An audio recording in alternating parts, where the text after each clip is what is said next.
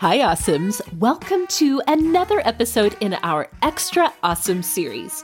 From time to time, we take a break from our regular schedule to talk about awesome things going on in our world. And today, I'm so thrilled to be joined by my very dear friend and lovely co host, Kelly Gordon. And we are here to discuss Madeleine L'Engle's A Wrinkle in Time, the book, and also the brand new movie directed by Ava DuVernay which Kelly has seen. She just saw it. I have not seen it, but we're going to dig into the movie talk here in just a little bit. But hi, Kelly. How are hi. you? I'm so good. Well, I should note that Kelly and I both, our children are on spring break. So yes. we have kids running around everywhere. But in the past few days, I had mentioned in a few places that I just finished reading A Wrinkle in Time for the first time and I have all the thoughts and feelings.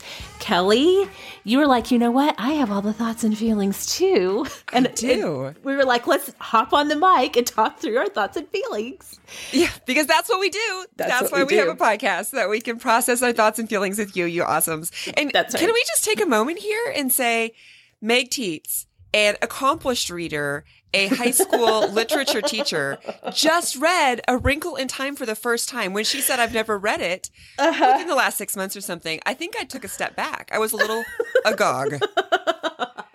As well, you should be. I don't know, you guys. I don't know how I missed this. A Wrinkle in Time was released in 1962. 62, yep. Okay. It won many awards when it was released. It is a classic, a modern classic of our time. How I missed this, I do not know. Now, I have always maintained and will be very honest about the fact that I'm the most underread English teacher oh, yeah. who ever was in the classroom. But how did I miss this in my childhood? I don't know. But I do, I'll talk more about this a little bit later okay, about why okay. it's actually totally okay that I just read this for the first time. So, anyway, everybody in our culture right now is talking about A Wrinkle in Time. Of course, because of this new theatrical release, the film, um, directed by Ava DuVernay, uh, stars some names you might be familiar with. You you got your Mindy Kaling, you've got your Reese Witherspoon, and Oprah. Oh, wait, isn't there an Oprah? Yeah. I feel like Oprah was in this movie. Yes. Yep. It's made quite a splash. And right. So, and Chris Pine. I mean, like there's some other people, even the child actors are really phenomenal and, and played so well. So, I mean, this movie, when I first saw the previews, I feel like it was last summer and I just reread the whole five book series of A Wrinkle in Time because I bought the box set for my daughter, which is my brilliant mom move there. Yes. Um, the Christmas of 2016. And she was just reading Harry Potter. So she was like, thanks, mom, but I don't have time to read this right now. And I was right, like, right. oh, I guess I'll read it then. So Gosh, I guess I'll just have to. I, will put it in my room for right now. So I had you know, just recently reread them. And I actually realized at that point that I had never read all five books. I kind of thought I had. So yes, when I saw that preview with all of these people and the costumes and everything, I was like, I almost floated out of my chair. I do believe that I actually clapped at the end of the preview, much to my children's horror. They're like, Mom, it's a preview. And I'm like, but I'm really excited about that movie. So, yes. I think I, like a lot of Americans, the buzz has been building, right? And so Definitely. the nice thing was is if you haven't read the book, you had time if you wanted to or to reread yeah. it. That's so true. I th- can't remember when I did see the preview, but immediately I was like, you know, maybe it's time for me to actually read A Wrinkle in Time. And it's so interesting because I, this is my first Madeleine L'Engle fiction, mm-hmm. Kelly. I've read um, her nonfiction in several formats, most importantly and most especially her beautiful manifesto for artists who are Christians. It's called Walking on Water. In the span of my life, books that literally and actually changed my life. It is at the top of the list. It's so important to me. I value her words. I value what she had to share and her inspiration in Walking on Water. But I just had never picked up any of her fiction, which is crazy, but here we are. Right. So, with the movie coming out, and my girls went to see the movie so badly, so I was like, well, let's just do a good old fashioned read aloud. I mean, my daughters are 13 and 10, but they still love to be read to, especially my 10 year old who does almost all of her reading via audiobook which drives my husband bananas. But that's really, I mean, she's just a very auditory person Right. and takes in all, almost all of her reading that way. And so I, I did, had no idea how long it was or anything. I was just like, I'll just do it. We'll just, we'll just start reading it. So I'd been reading it to her at bedtime. But then Kelly, she got so into it. She was like, mom, I want you to get me up at 545 in the morning so we, I can have some extra reading time before school. So I Love that. We blazed through it. There were a few points when I would just have to stop and cry because I was like, this is so beautiful. So that's kind of my history with the novel. Did you, when you were a kid, Kelly, did you read A Wrinkle in Time like like most normal children? like most normal children. I did read it. I remember it very vaguely. What stuck out to me was um, kind of the science fictiony aspects of it. Um, so in that sense, like what I remembered of it was this otherworldly feeling that these normal sort of kids that seemed familiar to me got dropped into a very unfamiliar world and things went very downhill. So I had this kind of horror at it. You know, it's I, as we kn- well know, awesomes, you know, I, I can't do horror or anything like that. So this would have been kind of as a, you know, young child, as a grade schooler, when I read this, I was a little horrified at the ideas that she was putting forth. I think what I did not pick up on, either because of my age or because of my upbringing, were so many of the beautiful ideas yes. uh, that she wove into the book.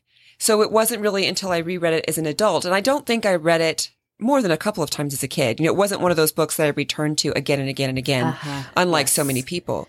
Uh, it wasn't until I read it as an adult that I really could take in the beauty and the brilliance of her work. Yes. Well, if you are like me and uh, just never picked it up when you were a kid, we'll do a brief kind of plot overview. A Wrinkle in Time follows the story of Meg Murray. She's our protagonist. I, of course, have a special affection and fondness for Meg. course. now, remember, this was published in 1962. And Kelly, I was thinking about this from a, like a teaching perspective that we can look at this in 2018 and be like, oh, Meg, she's sort of like represents all the tropes of the troubled 13 year old who is so smart but doesn't do well at school, kind of, you know, rebels against authority, um, feels like she's a misfit. But in the 50s and early 60s, you don't, in young adult literature and children's mm-hmm. literature, you don't have, this was really quite pioneering. You have more like Nancy Drew style books, which, you, you know, where you have a protagonist who kind of has it all together. But this is the first time we really, probably not the first time, but it's one of the early books where we have a young adult protagonist who, you know, from the get go is constantly, she's very self conscious and very aware of how she doesn't quite fit into her world that's around her. So her parents are both scientists. Parents are brilliant scientists. Um, she had then she has uh, ten year old twin brothers, Sandy and Dennis, and a five year old brother, Charles Wallace, who is something of a prodigy, a total genius. Who also, and I've only read the first book in the series, but he seems to be like sort of almost telepathic. Like he Yeah, can pick right. up on what people are thinking and really tune in. Right. Which is really, you, you first start to see that in A Wrinkle in Time, that he is the one, in some ways, his parents are so brilliant in their own right, which even that I feel like is kind of pioneering, that here were two scientists that were discovering things that in the 1950s were on the cutting edge. So she was willing to go there with the science. And it wasn't just the husband, it was the wife Yes. also doing her own research, doing her own work. And so then their youngest son is this very brilliant, very perceptive child who feels different. Um, you know, if Meg feels different, that she doesn't fit with normal, Charles Wallace knows he's different and kind of doesn't care because he's so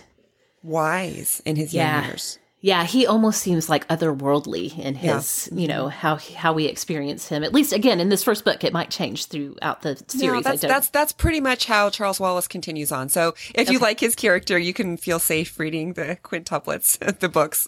good. I can't wait to read the rest of them.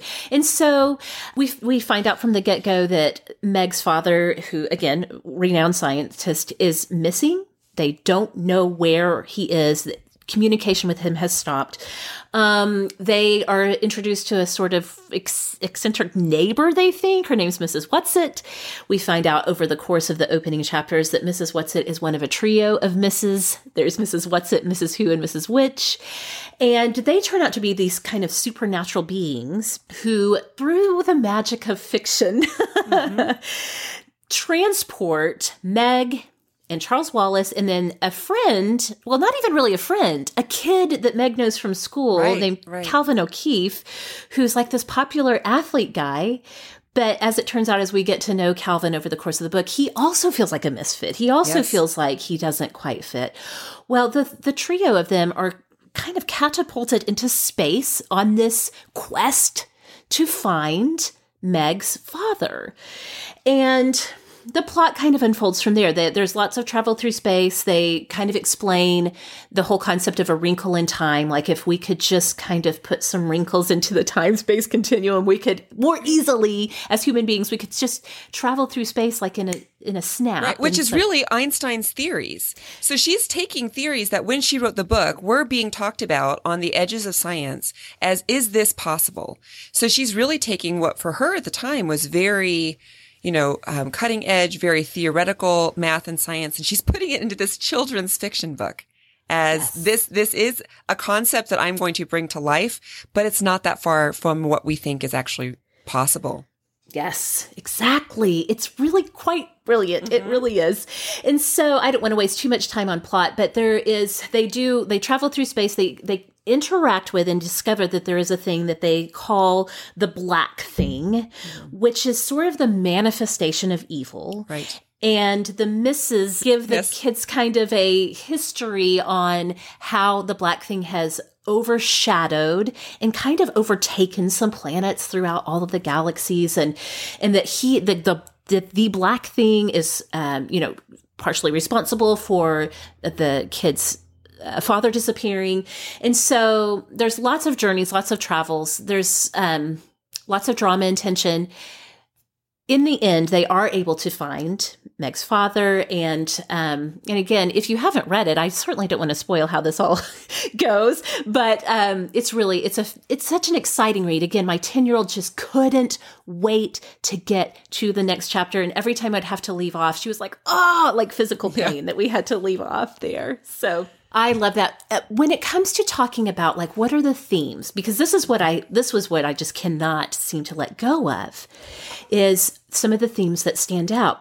Madeleine L'Engle is was a um, a, a deeply committed Christian, and so the themes that rose to the surface for me are all very much um, manifestations of Christian, the Christian spiritual view on the cosmos, kind of.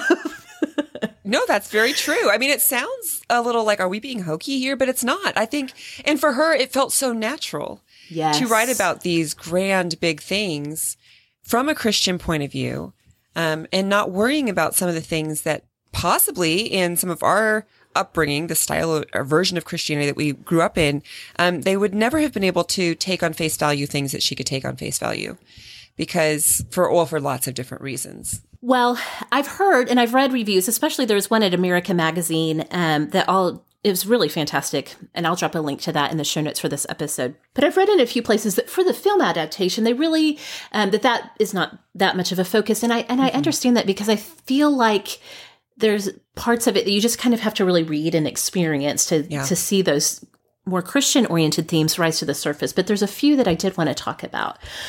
Um, this there's a concept. So there's the black thing, which again is the power of darkness and oppression and evil that distorts and distracts the thing the way um, from the way things are supposed to be and the way they're meant to be Right, exactly.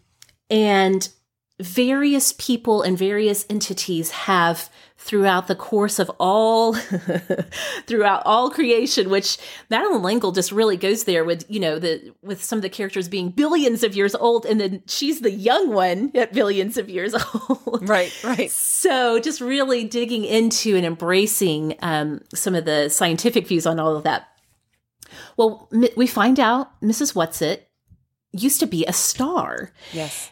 And that throughout history of uh, of the cosmos that various people and entities have kind of been giving their lives to push back the darkness and that Mrs. Whatsit was one of those that she had been a star and that in an effort to use her energy to push back the darkness, that she was sacrificed her sort of physicality as a star, that she was willing to sacrifice everything to push back the darkness. And there's this one very tender, sweet passage where Mrs. Whatsit, who's very fun and um, uh, very whimsical character, but there's a really emotional part where she is remembering her time being a star and and she kind of talks about how she loved being a star, eh, but that she was so she realized that you know the ness the necessity of keeping the black thing away, of pushing back the darkness, that she was willing to sacrifice all of that. And it was such a beautiful reflection on what it costs us mm-hmm. to push back the darkness, the sacrifice that's involved. It's one thing to kind of give lip service to it, but in Mrs. Whatsit, we have this picture of no, she gave everything mm-hmm. to push back the darkness, even though she loved being a star. I don't know. I just, that was one of the moments where I had to stop and cry a little bit. yeah. Right. No, it's very touching. And I think that what they're doing, and this is true in both the movie and the book. So I saw the movie just recently, just last night from when we're recording. So we'll talk about that in a little bit and we'll be sure to give you a warning in case you haven't seen it yet, just in case you don't want any spoilers. But I think in both the book and the movie, they're trying to very much honor that that sentiment that it is a struggle against darkness and the light is always fighting back and they are looking for warriors to, warriors of light, warriors of love and hope to push back against it. So it cost Mrs. Whatsit in the book everything. And yet they're asking Meg to kind of enter into this and really Charles Wallace and Calvin as well, because they're saying, we can't do everything for you. As you move forward to rescue your father, we can give you gifts. You, you will have our, you know, wisdom as much as we can, but we cannot do it for you. You have to go forward and, and risk. Uh, and, and to, to walk into that is risk. Yes. And, and even as children, they're not saying, Oh no, children, you are children. You sit back here.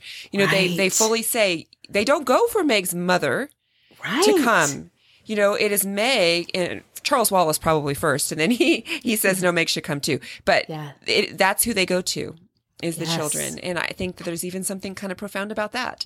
That maybe yes. there's some light, some purity there, and that we we we need to all be willing to risk in that fight against darkness.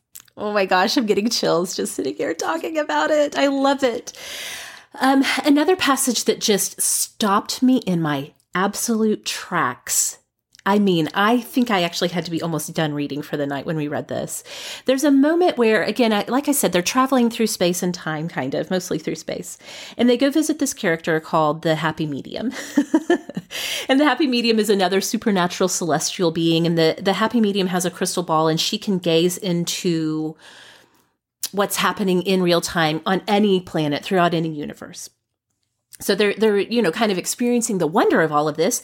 And then um, the the children want to see what's happening in real time right then on earth our planet.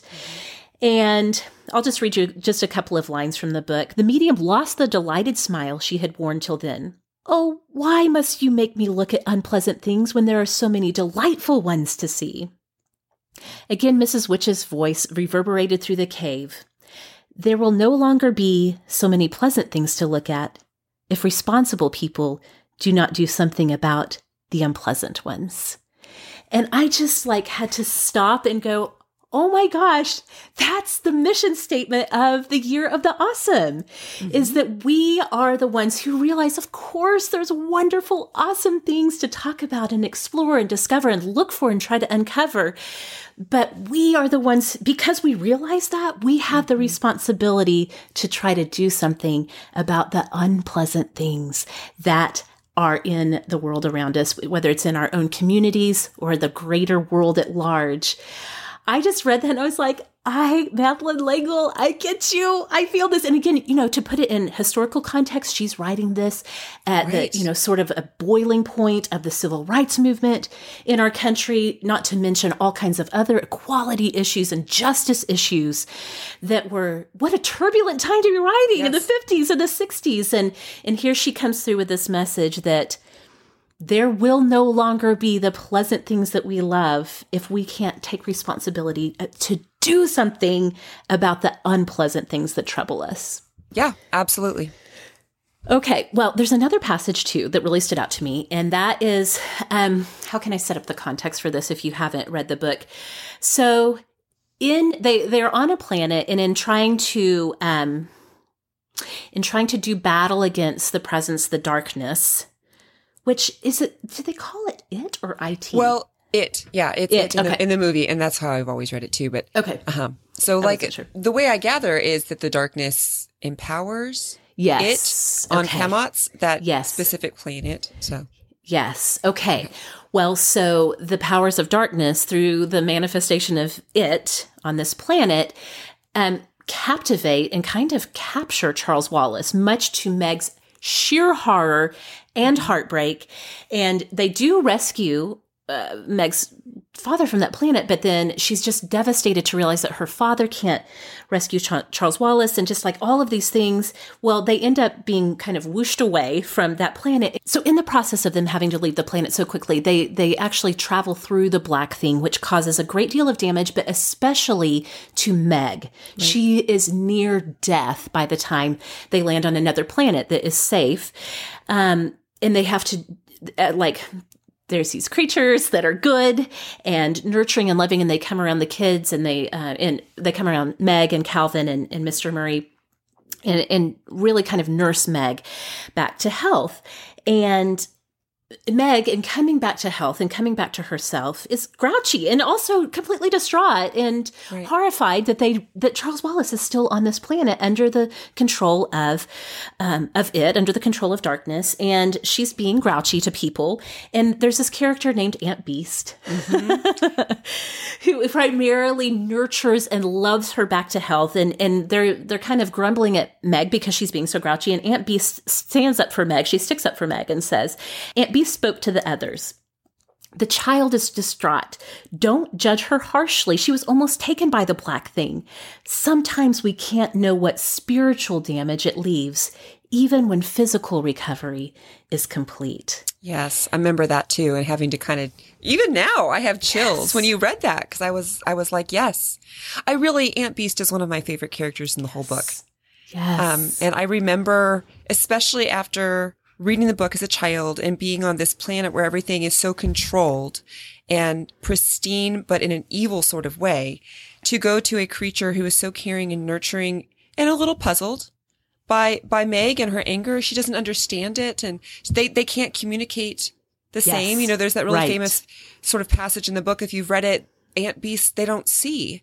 So Meg is trying to describe her planet. I think actually Aunt Beast asks, says, tell me about your home just as a way to distract her. And she's trying to describe things that she sees and, and to a creature who has never seen anything. You know, even the struggle in that and trying to, to, to get beyond words. But she's so tender with Meg. And I think Yes. that that passage that you read there is why I love her is because she sees to the heart and she sees with grace. yes. Um, and, and which of us has not also been almost taken by the dark thing Mm. And has had more damage done to us than we maybe want to believe ourselves yes. and people might want to give grace to us to, to heal from. So what a tremendous gift that Aunt Beast did there to say, Hey, remember, it is no small thing. yeah. it is no small thing. Exactly, exactly. I think this would be one of those lines probably my children didn't even think twice about it. Right, right. But when you've lived some life, Yep, you know exactly. that you can physically recover from something, some kind of trauma that happened to you, or maybe it was something that you chose. But yeah, that line of she was almost taken by the dark thing, by the black thing. That you can know that you can physically recover, and on the outside, you can feel, you can look okay, you can look like mm-hmm. yourself, but that spiritual damage is still there and the just tremendous devotion and tenderness like you said that's the perfect word the tenderness that she shows in really loving her back to health Right. ultimately Right, exactly. And giving her an opportunity, maybe even in hearing those words and saying, oh, maybe I am damaged. And I think that Meg does start at that point in the book to realize that maybe she's doing a disservice to her father, um, to herself, uh, and, and that she has to grow up a little bit um, Yes. to to begin to heal in that. And so, you know, her father is an adult, so he can handle her tantrums to a degree, but still, she she's old enough to recognize that she's she's hurting him Yes. with her words that are unfair um, and not truly what he's wanting in his heart. So she has to to just because she was extended grace, she grew. Mm-hmm. And I think that sometimes when we're not extended grace, we're not doing anybody any favors. They're not actually going to be able to heal. exactly. And we may say, oh, well, somebody had to speak truth to that person. Are we helping them? right. And I think that's what Aunt Beast. I'm, I'm getting very like metaphysical, sort of, you know. No, but I like that's That's that's, what how I saw as a parent, especially in Aunt Beast. Yes. Yes, exactly. And I think you make such a great point that there's this huge communication barrier. They're they're literally different species, but they don't even there's like so much they don't understand about each other.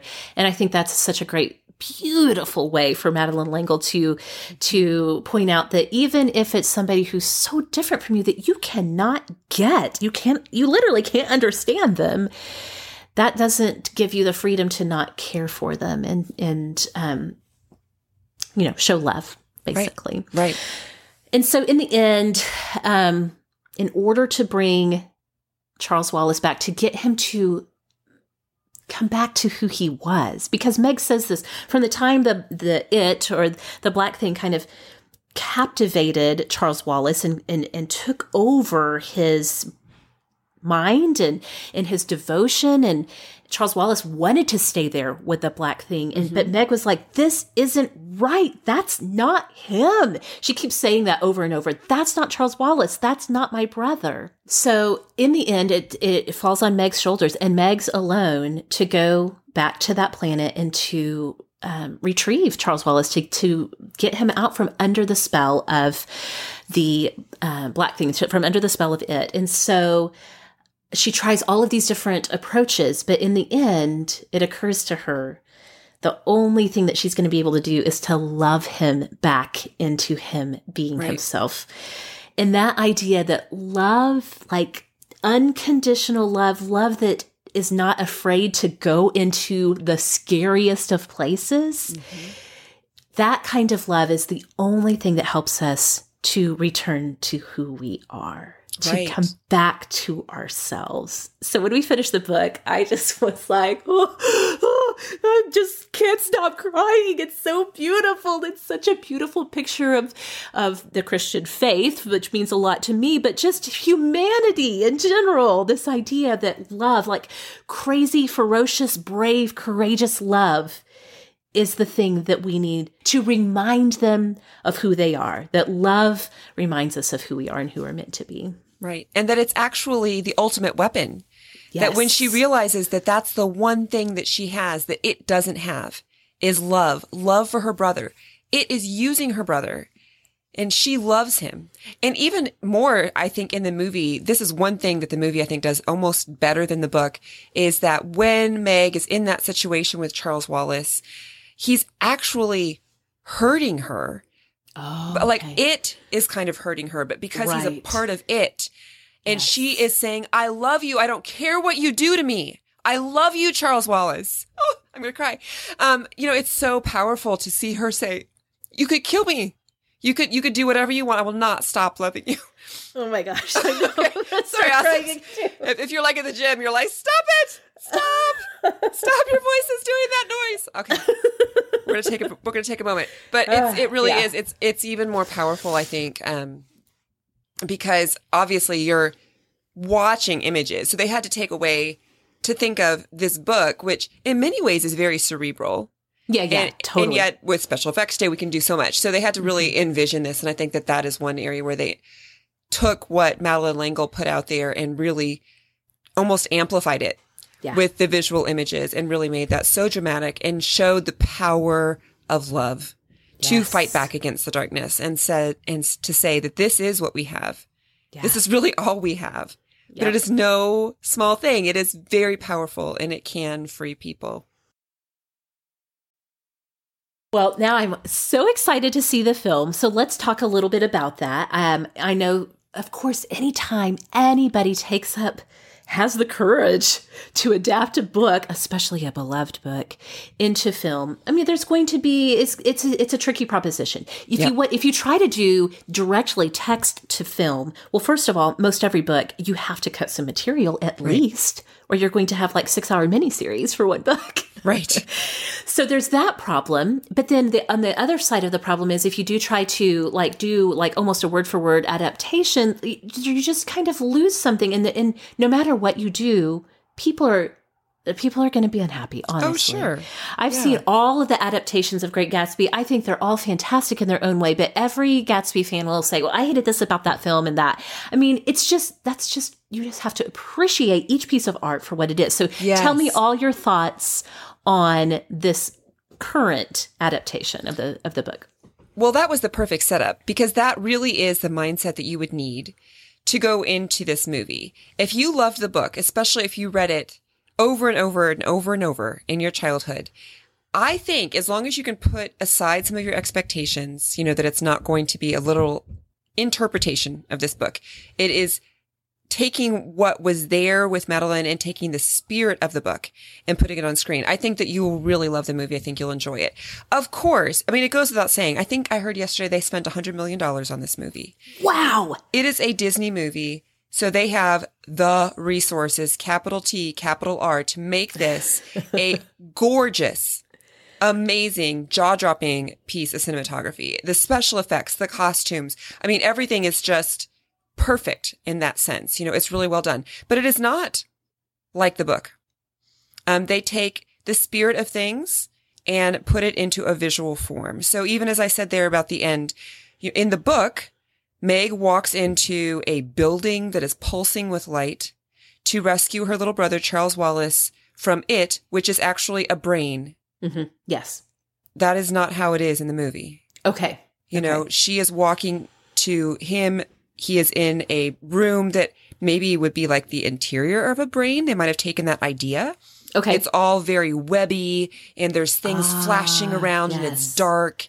And, you know, so that, that sort of thing. So it's, it's that idea where they said, well, she said this. We're going to do it this way.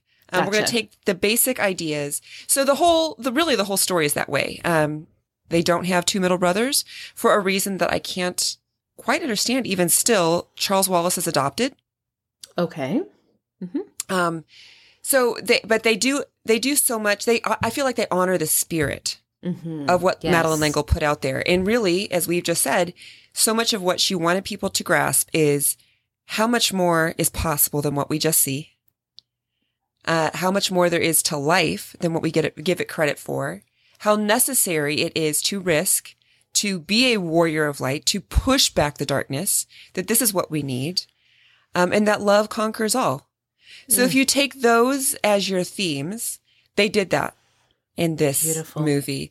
So yeah. even even things like in the book, is it? I, I, get so I remember Mrs. Whatsit, and then it's Mrs. Who and Mrs. Which. Which one is always quoting people because it's too hard for her to find her own words? Mrs. Who. Mrs. Who. Okay, so Mrs. Who is Mindy Kaling's character okay. mm-hmm. in um, the movie, and so she still does that she still quotes things. But in Madeleine L'Engle's book, and of course, even her time period and the kind of writer that she was, she was using Shakespeare yes. and um, biblical languages. passages, yes, yes. hymns, um, different languages, Latin, yes. things like that. So Mindy Kaling is quoting more Rumi and maybe Shakespeare and maybe pop music. Um, so it's that sort of same sort of idea. That's still who she is and what she does, but it's not directly from the book. Yes. Yes, so the idea is still there. The idea is still there. Yes. So it really does. And for me, it was not hard for me to separate the stars that I'm seeing on the screen, even though it made me smile from the characters they play. So hopefully, like I didn't watch Oprah for years and years. So I, some people say it's just too, too weird or like they're trying too hard to make Oprah the great wise voice in the sky you know, but yeah, I don't know that that wasn't hard for me. I really loved the ch- the child actors too. Mm. And again, once again, Ava DuVernay, she's taking what Madeleine L'Engle put forth and reimagining it. You know, yeah. so this is a mixed race family. Yeah. So Meg is a biracial child and all that she deals with with that. Um, it is saying yet she is a what 12 to 14 year old. Yeah. Yeah. She dresses in jeans and flannel. You know, Mm. she she's not what Disney Channel says 12 and, and 14 year olds look like. You know, she looks like a normal child. She never looks like she's wearing makeup. You know, I'm sure she was to some degree. Um, really, the misses take care of that because their makeup and their costumes are amazing. Like if this film doesn't win the Oscar for costuming next year, I don't know because it's Ugh. just it's it's fun to watch. But th- she's just a normal kid. Mhm. Calvin is just a normal kid. Even her little brother, who is special, and they do a great job of him embodying who Charles Wallace is in the book. You know, he's a kid. So even that, I feel like as a parent, is wonderful to walk into. It is a movie without guile. It is Oh. not cynical. Um, It is Yes. Like a child in that sense. And I think that that is truly who Madeleine L'Engle was as well. You know, I, I read so much of her books, so many, I'm sorry, of her books last year, whether it be fiction or nonfiction. And she was someone who maintained a beautiful, innocent, childlike wonder of life. Yes. And I feel like that comes through in almost everything that she writes, not denying the pain, not unaware of all the complications, but always returning Mm. to that. And so I think this movie, Ava DuVernay, I mean, really, I think she did a beautiful job. I do think that it's possible you could go to the movie with one set of expectations and be disappointed. Um, it's not going to be the fulfillment of everyone's dreams, I don't think. But if you can take it for its own work Yeah. and, and, you know, be okay with the changes that they've made, like they don't go to the Mrs. Beast, Aunt Beast isn't right. movie. I had heard that Aunt Beast isn't in there. Um, they do at one point. They're kind of retracing Meg's father's steps where they think that he had tessered, and so they show a beast planet. And so there is this Okay. one moment of you're like, oh, there they are. Oh, now they're gone. It's sort of You like a nod to the yes, text. yes, Yeah. yes, exactly. Um, but so as long as you can be okay with those things Yeah. that you grew to love, you know, being changed or possibly left out or possibly made into bigger, it's a it's a really beautiful story. And I think I took uh, my oldest teen daughter and my youngest son, who is a lot like Charles Wallace. Actually, he's very precocious in the words that he uses and things like that. So I was laughing that you know here are my two that I took to the movie with me. oh, me. yes. That's perfect. Yeah, I was like, That's I'm, I'm like, I get a gold star. yeah. following the book. Uh, but my seven year old, he liked it. I don't know how much, even in the book. Like I said, reading it as a kid, did I catch all of the big themes, the lessons that are really silently woven in the book? No. Okay. You know, I read it Yeah. as, hey, In that was a science fiction book. In terms of like scariness factor, because Mm. I'm deliberating, I of course want to take the girls. The twins are five. Do you Mm-hmm. think it's like too? Are there, are there scary moments that would be too rough for a five year old? Or I think it depends on the five year old. Okay. I don't know that I would go much younger than that, although, again, if you know your child, I think as far as the intensity level goes, yeah, just like it's kind of scary. Obviously, there's no gore or direct violence or nudity, all those things. It's a PG movie.